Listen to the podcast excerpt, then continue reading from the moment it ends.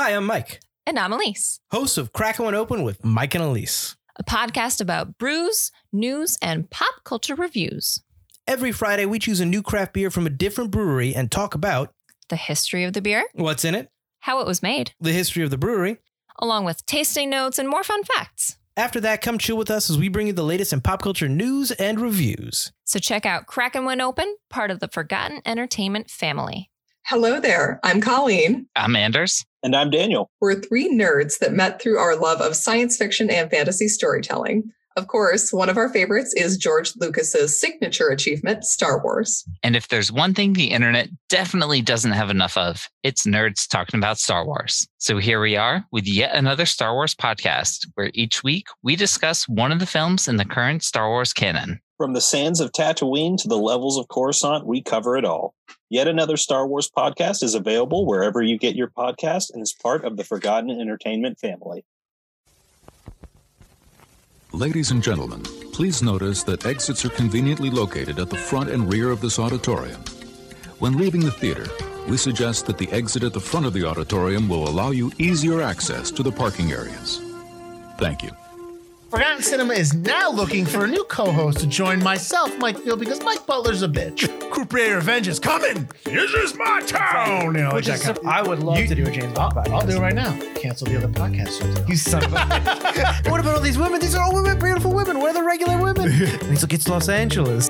Is this the movie that's going to end the show? Is going to end the podcast? Because this movie, like, I cannot, I cannot tell people to watch this movie. Like, I will not. This movie is not good. You get the hell off this podcast. Let's take it to the limit one more time. Hello, I'm Mike Butler, And I'm Mike Field. and you're listening to the Forgotten Cinema Podcast Season 9, The Season of Summer. Each episode this season, we're highlighting a film that had a coveted summer release date, but for a variety of reasons was forgotten or straight up ignored by audiences. Whether it was because it was pitted against a tentpole film or was given a limited release run to fill out a studio schedule. We'll discuss what we love about the movie or maybe don't love about it, but we'll always recommend you revisit it. If you enjoy our podcast, we want to hear from you. We're on Instagram, Twitter, and Facebook. Find us. Our podcast is available on all platforms with a backlog of over 100 episodes for your listening pleasure. Nice job. Right? Woohoo! We are episode 11. Yes. Yes. Yes. We're almost at the end of the, well, not really summer. We're at the end of July. Or, right. Because, yeah, this ends at the end of July, I believe. Right. Yeah. So, so we're smack dab in the summer. We hope you enjoy your pool and we hope you're enjoying the, the weather out there, the nice, nice heat. Butler's shaking his head because he doesn't like the, the, the hot summer, hot I summer gonna, days. I was gonna say I'm going to enjoy your pool. oh, boy. All right. Well, I guess Listen, you got the time now, man. There's gonna be some pool. All right. So uh, today we are doing the movie, the 1996 Western mystery Lone Star. It's also an indie. Uh, in the Texas border town of Frontera, Sheriff Sam Deeds digs up the past when he finds an old skull in the desert. As he traces the murder of Sheriff Charlie Wade 40 years earlier, Deeds' investigation points toward his late father, the much loved Deputy Buddy Deeds. Ignoring warnings not to delve in any deeper, Sam rekindles a romance with his high school sweetheart while bringing up old tensions in the town and exposing secrets long put to rest. That's a part of the story. I think a, I would think that a better synopsis is also that this is a story about people, people that you know, relationships and you know, past and present. Um, but yeah, no, that, that's a part of the story. So that's a synopsis of a piece of the story. uh, it's also a little wrong that the investigation is what stirs up this. It just yeah, yeah, we got to write something, I guess. yeah, I guess. Yeah. So Lone Star has a runtime of 135 minutes. It's rated R. Production budget of $5 million. Its release date is June 21st, 1996. So right in the summer, right before a week or so before the July 4th weekend, which is a pretty big uh, movie weekend, especially for Will Smith back in the day. Uh, opening weekend, it did $232,000. But don't let that fool you because it did 12 million total worldwide and domestic. So well exceeding its $5 million production budget. So it must have lasted a long time in theaters. I believe so, yes. Okay. It also was nominated for Best Original Screenplay, so that probably also helped as well. Yes. Uh, production company was Castle Rock Entertainment, distributed by Sony Pictures Classics. On the 21st, it went up against The Hunchback of Notre Dame, the animated movie. Yes. Most people feel that way. and Eraser, the uh, Arnold Schwarzenegger movie. Also, uh, Yeah. that's probably my least favorite Arnold movie. Mm, really? Least favorite. Uh, you like the Sixth Day, right? I do like the Sixth Day. I think the Sixth Day has got some fun stuff. Least favorite. Least I, I can't remember a lot of Raw Deal. Raw Deal is super cheesy. I don't remember a lot of Eraser. I remember some parts, but not a lot. Hmm, I guess that's a. you And I could- remember watching it yeah. as a kid and all this action's happening, and even as you know, 1996 I'm nine, I was like, this is this is dumb. yeah. They had that one scene though. Wasn't there one scene in Eraser that was? Oh man, I don't Did know. like a I'm a night vision sniper scene that I remember being Yeah. like kind of interesting. This But ju- just to give another shout out to another uh, podcast. This is probably a good Triple T episode for Pena Comics. oh, Eraser, yeah, absolutely. That's probably a good one for them. I know which T I would choose. All right. So on the 28th of June, which is the week after, uh, you had the Nutty Professor, which is funny. Um, this is that's the Eddie Murphy movie, and Striptease. That's uh, Demi Moore, right? That's the Demi Moore one. Yeah, I remember liking that, but I don't ever. I've never seen it ever since. it's got a better story than Showgirls. yeah, but Showgirls is a an acquired taste. Show, Showgirls is Showgirls is what it is. It's yeah, specific, but but you have to like a lot of stuff went into uh, Showgirls specifically making it the way it is. Like you know, it's it's purposely cheesy. Oh, no, I know, yeah. I wonder, do- would I still like striptease? I know Burt Reynolds is, is in that, right? Is Burt Reynolds so. in that? Yeah. Uh, I think so. Man, I feel old. I can't even remember these movies. This is 96. Uh, the week before, which is June 14th, you had The Cable Guy. I do remember that movie. Uh, and then limited release, you had Moll Flanders and Stealing Beauty. Uh, so not a lot going on that uh, that that month of June. The Cable Guy's a big release. Uh, and That's then- him and coming right off the mask, right? No, yeah, the Cable Guy's a huge release, Yeah. and, and then I mean the Cable Guy w- was right off, not right after Ace Ventura too. As Oh, well, it Ace yeah, it's when he was Okay. hot, and then the Cable Guy came out. and was like, "Oh, this isn't like Jim Carrey," but it's like Because that's a dark. the Cable comedy, Guy's yeah. good, yeah. Uh, and the Nutty Professor was a big hit. It was very funny. All right, so Yep. this movie is written and directed by John Sayles. He has done Matewan, Eight Men Out, The Secret of Roan Inish. Uh, he has been nominated for an Oscar for writing for Passion Fish. Uh, he's also written Honeydripper, Sunshine State, and he also is a writer and I believe a consulting producer on the Alienist TV show. I don't know if he did second season, but I know it's the first season. Cinematography by Stuart Dryburgh. He has or Dryber. He has done. Uh, he was nominated for an Oscar for The Piano. He's also done The Recruit, a Butler fave. That's on the yeah, it's on the list. on the we'll list. at some point. Bridget Jones's Diary and Men in Black International. Composer, what's up? Composer was Mason Daring. He is on Prefontaine, Where the Heart Is, and The Opposite of Sex. Edited also by John Sayles. He uh, John Sayles pretty much edits his own movies. Uh, so all the ones I listed before, he's edited. Uh, produced by R. Paul Miller, who's done Prozac Nation and Snow Angels, and then Maggie Renzi, who does uh, who did Girlfight, and she also uh, produces a lot of Sayles films as well. Cast was Chris Cooper as Sam Deeds. Cooper is has won an Oscar for his role in adaptation. He's also the father in October Sky, and he's also in American Beauty. Matthew McConaughey as Buddy Deeds. Now he is Matthew McConaughey is playing Buddy Deeds. He's playing the father of Sam Deeds, but it's 40 years in the past. So they do have some transitions between past and present in terms of the storytelling. McConaughey obviously has won an Oscar for Dallas, Dallas Buyers Club. He's also in Dazed Confused and the TV show True Detective. Kris Kristofferson as Charlie Wade. He's nominated for an Oscar for songwriter. He's also in the 1976 version of A Star is Born with Barbra Streisand. He's in Payback and Blade. Elizabeth Pena, who plays Pilar, excuse me, uh, she's in La Bamba. That's how I know her from Predator 2 as well, and Batteries Not Included. Uh, Joe Morton as Dell. He's in Terminator 2, Judgment Day, Speed, and the TV show Eureka, which I believe you like, Butler, right?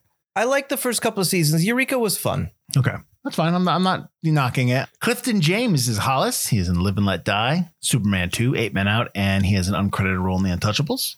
Miriam Colón as Mercedes Cruz. Uh, she's in Scarface, 1995 Sabrina, and then Goal, The Dream Begins. I have to yell it like that. Uh, she, she, she plays Elizabeth Pena's uh, Pilar's mother.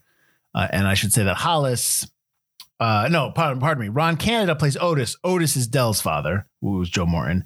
Uh, Ron Canada has also been in Adventures in Babysitting. I know that. Wedding Crashers and National Treasure. Stephen Medeo as Cliff from Slapshot, Cobb, and G.I. Jane. And then Frances McDormand is in this movie. Uh, she plays the bunny. She plays Sam Deed's ex-wife, but she's it's like one scene. Uh, but she's really good in it. And um, if you don't know already, she's won three Oscars. She actually won four because she produced Nomadland, but she's won three acting Oscars: Fargo, Nomadland, and Three Billboards outside of Ebbing, Missouri. And she's been nominated for three Oscars: North Country, Almost Famous, and Mississippi Burning. All right, Butler. I this was my pick. I have always liked this movie. So before I get to your thoughts, I have always liked this movie, and I'm, and I was a little not nervous, but when I was watching, it, I was like, "Oh, is, is this movie going to hold up for me?" And I actually like this movie a lot more. Um, and I know it's 135 minutes. I did watch it in two sittings because I had not because I fell asleep, but I knew I wasn't going to make it. So I, that's the this is the first one in a while that took you two sittings, right? You've been pretty but good I, but it, but it was because of work. it was because I had to work that night. I knew I was going to get to it. So it was kind of like a logistics thing. okay. So I, I wanted to start it because I didn't want to have to go into like uh, Thursday night, which is the night before we, we record on Friday morning. Right. I didn't want to go into Thursday night knowing that I had to watch this full movie. I got you. So that being said, I did watch in two sittings, but it did not feel long to me. I still, I actually like this movie a lot more. So I'm very curious if you dug this film because I know it's not plot driven; it's more character driven than anything. But Butler, go ahead. no, I, I thought this was this is uh this is a really good film. It is part of it's plot driven, but it almost feels like there's three separate movies going on at the same time. Mhm. Granted, two of them have the same character, and then a third story, which is the one that's more kind of Joe Morton's character, seems like it's its own completely separate story. It seems like with the Dell and Otis stuff, the father and son uh, dynamic seemed like that was probably you know cut out of the script a lot. You know what I mean? Like there's probably more to their story. Oh, you think so? Okay. Um, and I and I kind of it kind of left me wanting more. I, I wanted to little uh, know a little bit more about them and the the you know you kind of got the idea about the division between them. Uh, you, you know I would have mean? liked maybe one flashback that showed what pushed Dell away. yes, I would have liked that. Mhm. But at the same time, I think you get it, you kind of get that Mhm. in their conversation. Just it wasn't like one particular moment or one particular thing. It was just a combination of things that kind of pushed Otis and Dell away.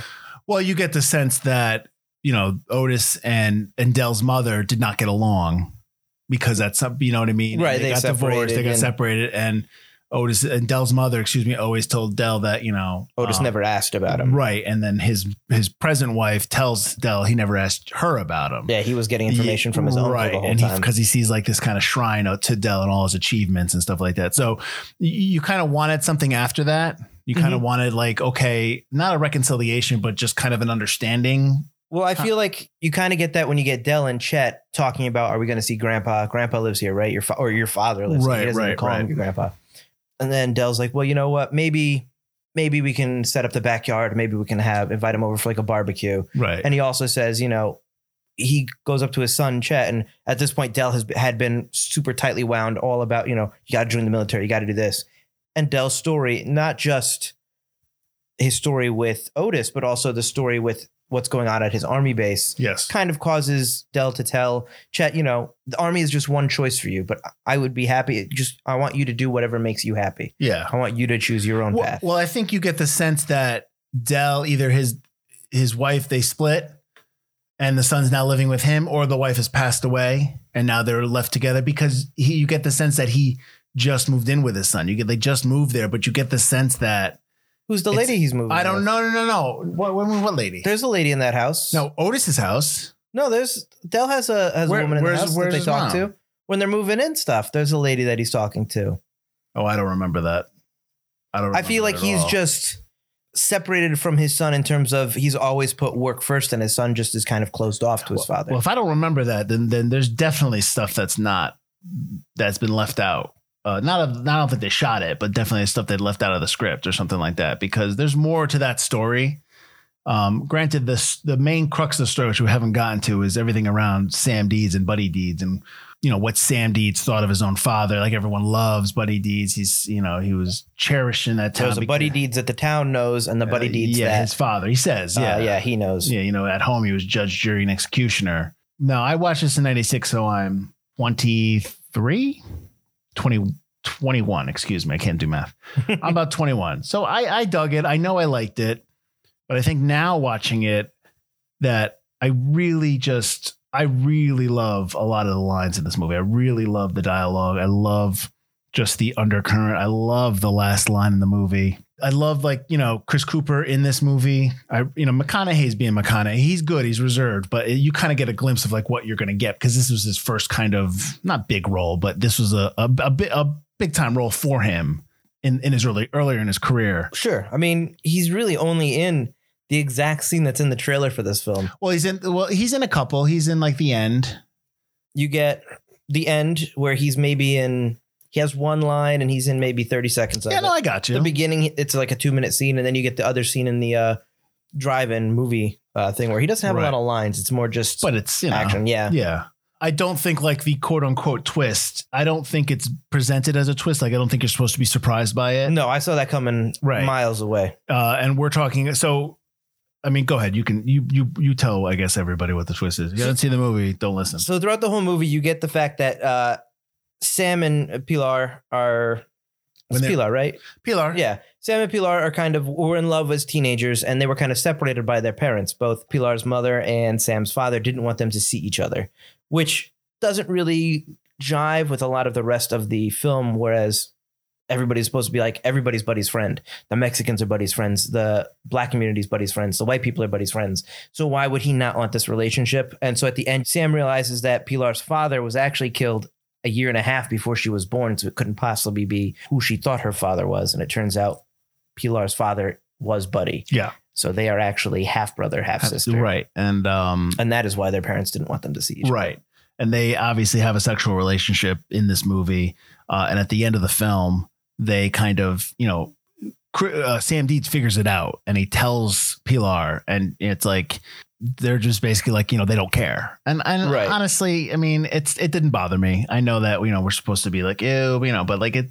It didn't bother me, and, I, no. you know what I mean, because because because they went off, and she says, you know, we even when we were both married to other people, I always felt that there was a connection between us, and she was saying it like, is it because he's just our we have the same father and and Right. Sam is like, no, I don't believe that. I believe there is a con- you know what I mean? Like Yeah. there is a connection.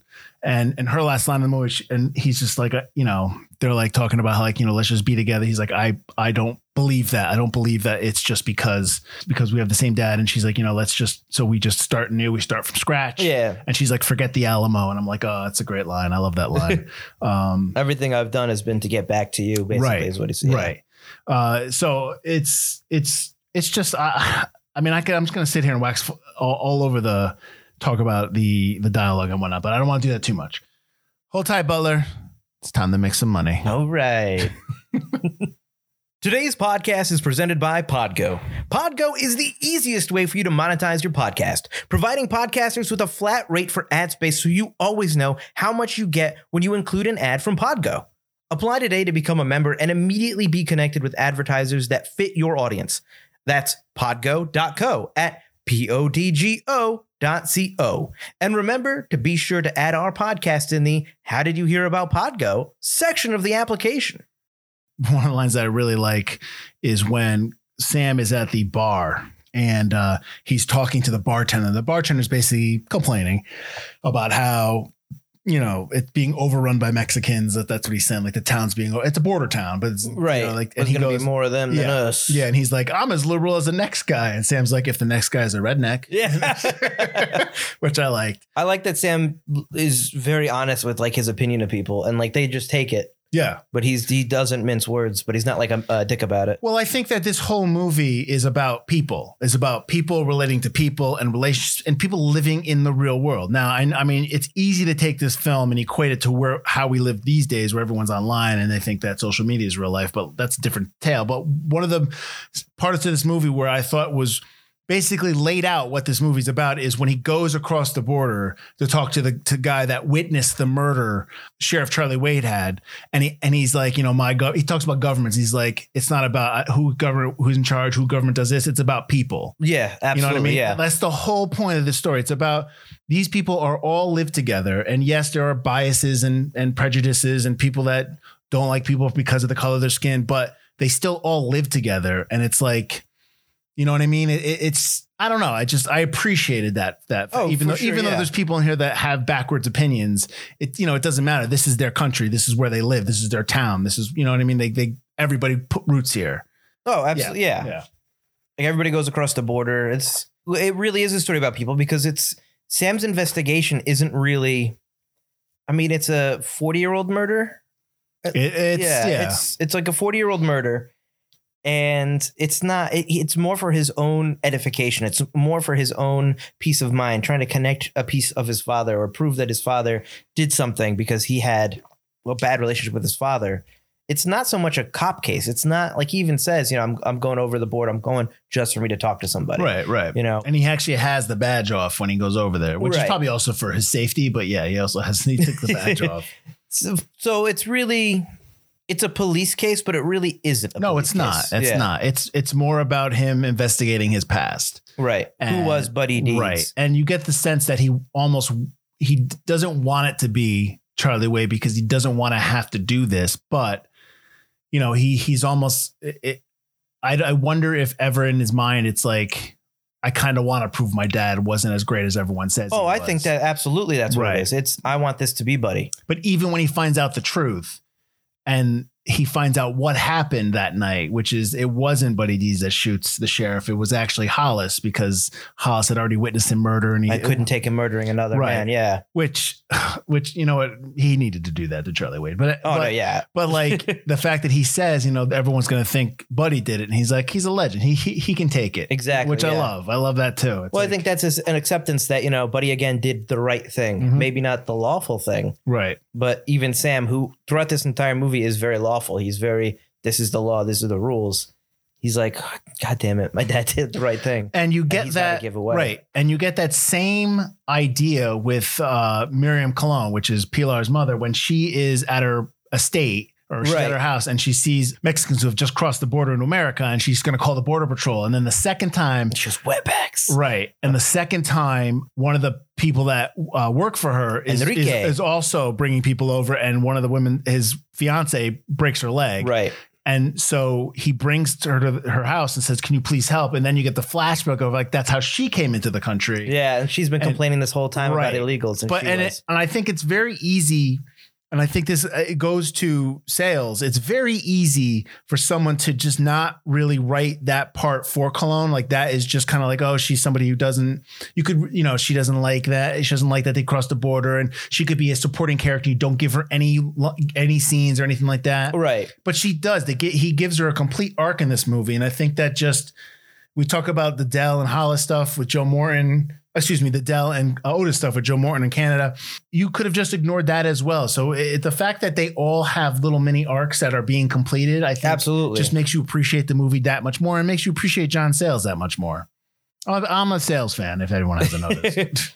I, I do like Mercedes Cruz's whole plot. Like you said, it's easy to just write her as, you know, oh, there are people that are racist against their own races too. And so not give her that arc and you give her that arc. And, Right. You know, she's still the way she kind of is at the end. She still tells Enrique, you know, in English, you're in America, right. but she's still helping them out and getting her to fix her leg and not calling Border Patrol on them. But on the other hand, you do get it with uh, Tony Plana's character, who you only briefly see. It turns out he's going to try to run for sheriff against Sam because basically the city council, including the mayor, want him to run against Sam because Sam's not kind of playing ball. yeah, it was. But you- yeah, you, get that moment with him in his character's name is Ray. You get that moment where he's arresting another Mexican American guy or Mexican guy. oh no, he's right. He's, He's, talking crap about him, like, "Oh well, you know, you're you're just a traitor. You're basically you're a cop. You know, when are they going to trade you out for something else? It's only because you're playing their game." Yeah. And I think that's very interesting because that also plays into the army subplot as well. Yep. With the Well, the base is being shut down, right? the base is going to be shut down, but it's going to take a few years. Yeah. He even said he's Dell says he's stationed there for three years, um, but he gets to experience, you know, a lot of the um, Black Americans that are joining the air, uh, the army base, are because they are trying to find a way out of their bad living conditions. Uh, Yeah. They're basically living in a bad part of town, and they want to get out, and this is an easy way for them to get out. And he's got to kind of learn that it's not just about discipline; that these people are joining the army because this is their way out. It's the yeah. Whereas you get the idea that Dell joined up because he believed in a cause. Right. Um, and and if this is like the '90s, you probably would assume that Dell probably joined up. Uh, I guess he probably served. Well, I guess not really Vietnam. He did. I think he did Desert Storm because I think he's got You're some right. medals for being You're over, right. uh, in You're the Middle right. East You're right. on the. Uh, Uh, but you know he yeah and and his conversation with the uh the female soldier who at the beginning of the movie you have there's a there's a shooting at there's the a club. shooting at yeah at Otis's club I can't remember the O what's it called the O Club The O Club, something like Yeah. that. Yeah. and you know it's it because a lot of people at the O Club are from the base, so he has to investigate, and he and that's you know That's how he hooks up with his father. right, that- basically. which he they already knew that they were he already knew Dell was in the in town. They already knew they just were avoiding each other, or Dell was avoiding Otis, Right.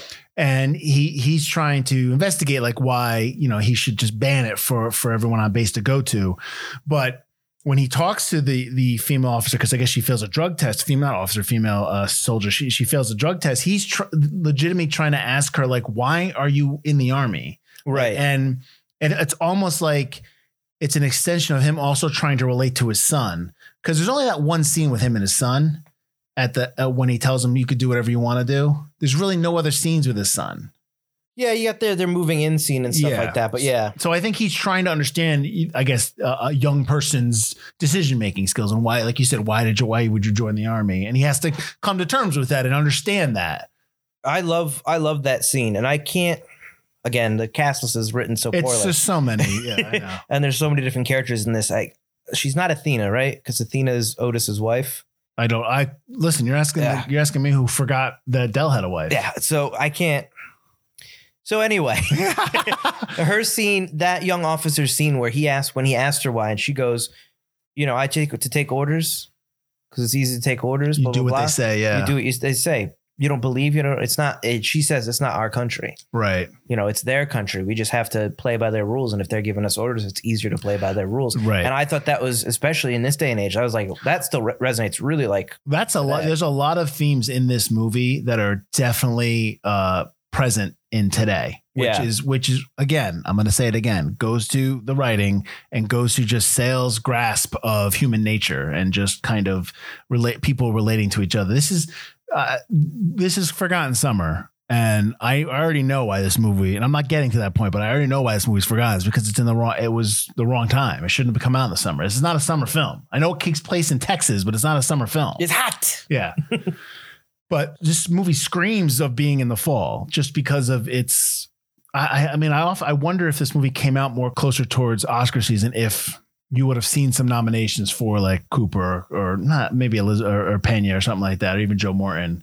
You know what I mean? I it think I think for- you yeah. would. Yeah, I think that that whole scene is great, and then you get Dell telling her why he joined the army, Right. and it wasn't for the country. Right. It was for the guy next to you. Mhm. It was to do something where you're saving someone's life, where you're helping them out, where you're picking them up when they're down.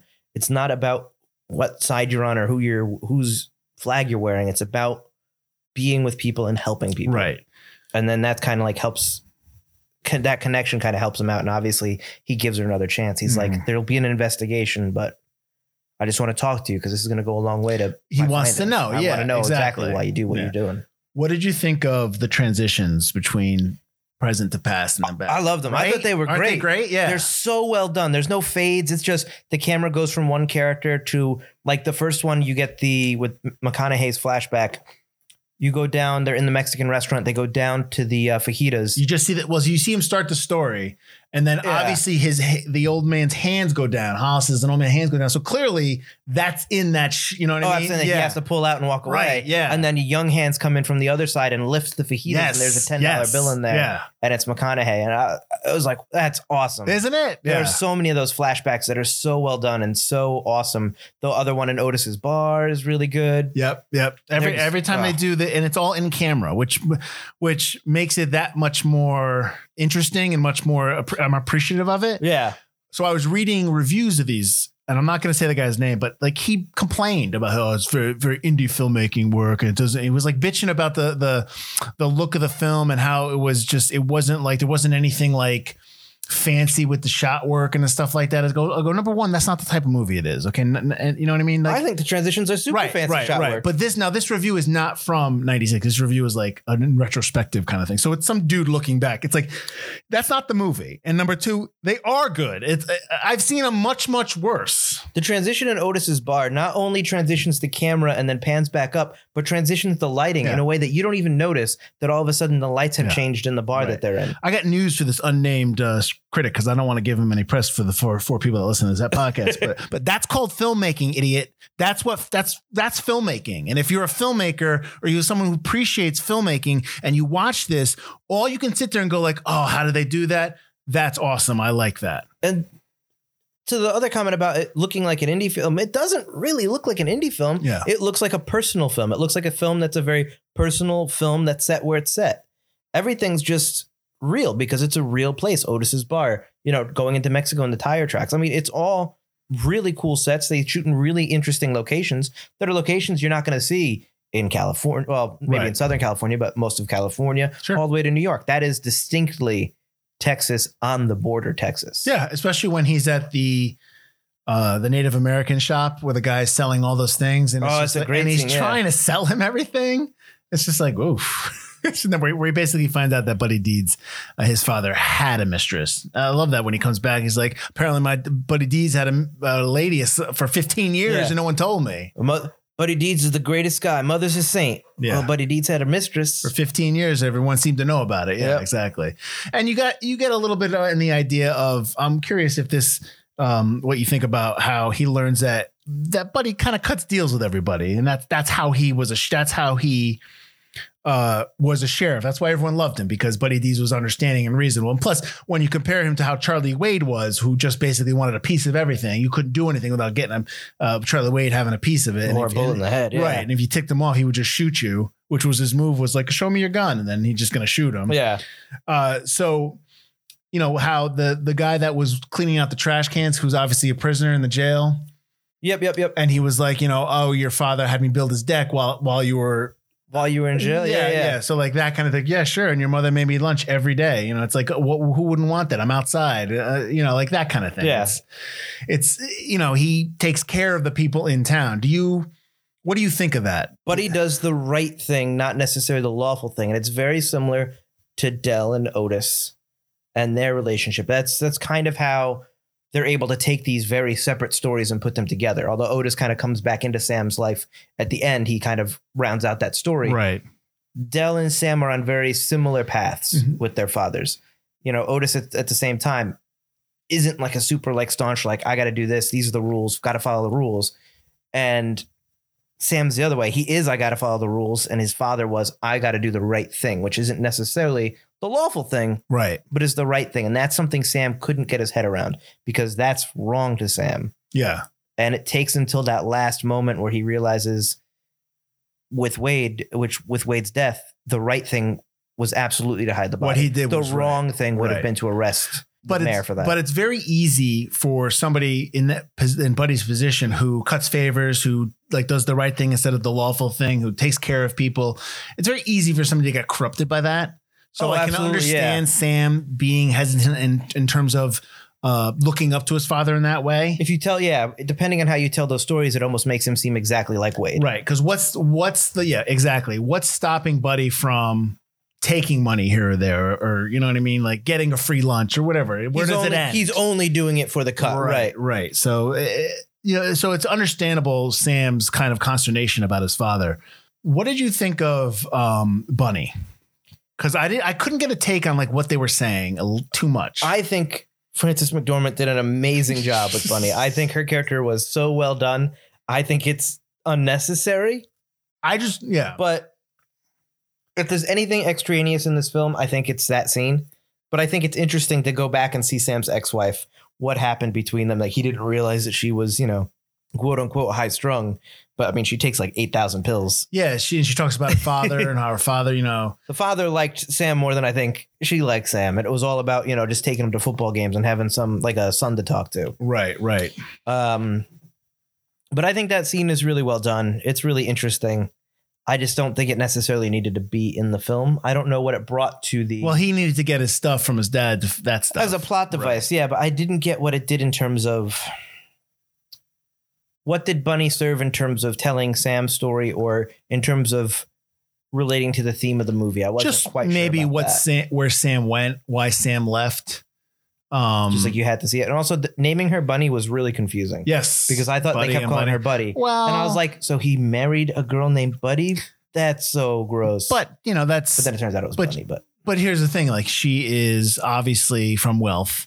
She is obviously someone that like she doesn't pay for that home. Like Oh, no way. Yeah, I yeah. mean? Dad Her dad's pays for the probably home. big oil, and Bunny is probably you know either a nickname or you know what you call the socialite girl. No, that- I yeah. get you. Yeah. And she's probably tucked away, loving football, and that's what she loves. And she's found one thing that she's super passionate about because that makes her happy, so that nothing else, because everything else makes her sad, kind of thing. You know, she's, Yeah. you know, and she takes those tons of pills. And when they got married, she didn't act like that. And then, Right. like, she just let it go and she revealed herself to him. And that was what she really was.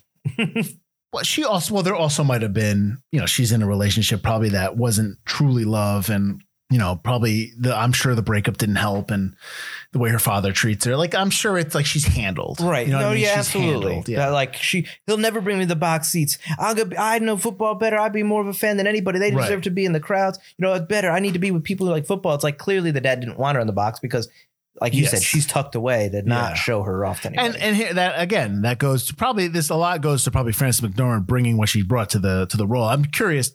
I'd be curious to, to know the conversations between her and Sayles in terms of like what what they how they decided to play this. right. But uh, again, it's it's it's a small role. It's one scene, and yet we're sitting here talking about it because it was really well done. the- yeah, yeah. yeah. She's so good. And and you know, it's Chris Cooper in terms of his acting is always not methodical, but just kind of He's low key kind of he is guy. low yeah. key. And but there's a confidence in his performances, especially in this, where he is not concerned about everyone around him in terms of overshadowing him. He know like his role and the Sam Deeds character is a character that is a lot is is internal. Is somebody Right. who like I get the sense that is a good cop, but doesn't really want to do it anymore. You know, likes being sheriff. What, you know, probably wanted to be sheriff because that was the job he could get. And they said like, and they came to him like, if you run, you'll win. So he needed a gig. He needed a job. He wanted to move. Yeah, he Yeah. basically says that. Yeah. So, I, I- but like he doesn't feel there's no like I need to prove myself. Clearly, still in love with Pilar. Uh, uh, you know, and, and I guess because he doesn't like. How long has he been sheriff? Two years. He's been in. Is that what he says? He's been a sheriff for a couple of years. right. Yeah. And but they've never really. This is the first time that they've kind of interacted. Him and Pilar. Probably because of the investigation and, and brought up old memories and all that stuff. Right. Well, he gets an excuse to kind of meet her when her son is brought in Right. because right. he was helping put in that stereo into the stolen car. Right. Or the stolen stereo into the other guy's car. It wasn't a stolen car. Mhm. And that was like kind of his excuse to then meet Pilar. And then they meet again at Buddy's, you know, statue, which that's an ugly, ugly copper painting of, of that's like so terrible. I'm sure you know it's a five million dollar movie. I'm sure. Yeah. didn't, uh, I'm sure it's not copper at all. oh no, I was, just, I was just like, oof. Yeah, it's not a good likeness. uh, I re- I mean, we haven't talked about uh, Elizabeth Pena. I actually really liked her in this movie, and she's another another character in this movie that's internal a lot of times. I mean, you see her daughter a couple times. Oh, and You know what I mean? The daughter's like, you know, what are they singing about? What do you think? And you all, everyone should know at that point it's love. You know, like that kind of thing. And she's, you know, her fight with her mother in the kitchen and. Everyone's watching, and the mother leaves, and the person that works at Tu Madre, lo siento. oh yeah. Couldn't stop. I thought that was great. Yep. That was uh, uh, that was funny too. So you know, She's got some great moments. I didn't realize she died so young. yeah, t- she she passed away 2014. Uh, yeah, way too young, way too young. But yeah, she's she's fantastic in this movie. Like you said, um, if this movie had come out in the winter season, I'm sure she would have been nominated. I think so. I think this film would have. And maybe we can get into a little bit the forgotten stuff that we kind of talked about before. But I think this mo- if this movie came out December, November, uh, if it came out like you know just before the award season, and I'm trying to think. This see here's the thing though. Like this movie came out in '96. The year that Shakespeare in Love came out, which is '98, was really the first year where they kind of went hardcore with Oscar mailers and uh, you know, pushing to the academy to vote. Oh, hey, you know, like kind of like inundating with screeners and all that stuff. It became like its own business model in terms of like, okay, we need to spend this amount of money to just flood the academy members with all of this content so that they can vote for us. It's also the year that the Best Picture winner didn't count. yeah, uh, because because it uh, was stolen. yeah, Shakespeare in Love is a great film. It's a It's- really good film. It's good. It's a really good film. I'll say really good film. It's not a best picture, and you can't. I, I never uh, listen. I know this. I know the Academy is it's it's always political. All the all the the nods and the wins and all that stuff, and that's fine. I, I, I you know you win, congrats. You get nominated, congrats, whatever. But how can you give Spielberg best director for a movie that's not a best picture? How do you tell somebody like you were the best person in this entire year that directed a film, but your film's just not that good? Sorry. Like that doesn't make any sense. But anyways, I digress. Uh, I do think that it, if it was released later in the year, it would have gotten more nods than just for writing. Yeah, if you push some screeners out, like maybe people didn't really pay attention to it, yeah, but you push some screeners out and stuff, absolutely. you can make a case for you can make a case for Pena, you can make a case for Joe Morton, you can make a case for Chris Cooper in this movie. I think those are the three people that uh, just because they had enough scenes, you know, uh, right. I think that they would you could make a case for a nomination for them. Absolutely. So that's how I feel. But but the reason why it's forgotten, I think, is because it did not belong in the summer. I think a lot of our summer films this season, this forgotten summer season, the reason why a lot of them are forgotten is because they're they're put out in the wrong time. I think a lot of your films were. Whoa, whoa. I think we picked. I, I said it last episode. I think we picked different types of summer films, but I think you focused on ones that didn't belong in the summer, and that's why they kind of failed. Well, I'm pretty sure Lone Star was an earlier pick of mine uh, in terms Lone of Lone Star's been on the list for a long time. Right. Yes. So I think this is one of the movies that I chose because when we first started talking about the podcast, This is a movie people should talk Right. about, and they don't. That's uh, absolutely. I cannot recommend this movie enough to people. I cannot recommend this movie enough to people that love writing, that just love good stories, that just want to sit back and watch something that's just kind of like you're being told a story about Yeah. a certain part of the ta- country uh, in two different parts of the time. Even though it does, there's a couple times in the past, but those are really just to help the present day story move along. Yes, they're not like inundated. The- If you watch based on the trailer, you're going to go into the trailer A thinking it's some kind of dark comedy, which it's Right. not. And you're also going to go into it thinking there's a lot more McConaughey, which is interesting because this is the actual trailer from 1996 that I'm talking about. Right. And they really pushed that McConaughey angle, which I thought was really surprising. Well. I think they pushed the McConaughey angle because they were trying to push the mystery element of it. right. So they were trying to put, like, even in the synopsis, they were trying to push the, ooh, his his father wasn't who he said he was. Like, he's gonna find out dirty secrets about his family. But and that's part of the story. But it's really, again, it's about the people that live in this town yes. and their relationships and where they're from and where they're going and how they interact with everybody and even even small characters you are still intrigued because you want to see like oh like this would be a really good series you know yeah, what I mean you could do something like yeah, this absolutely. this would be a, like because you have a basis for a bunch of people I just think it would get melodramatic I don't want it to get melodramatic like I'd want it to just be like like we always talk about six episodes this 10 would have to be short, yeah. and then you'd have to leave your entire cast behind or characters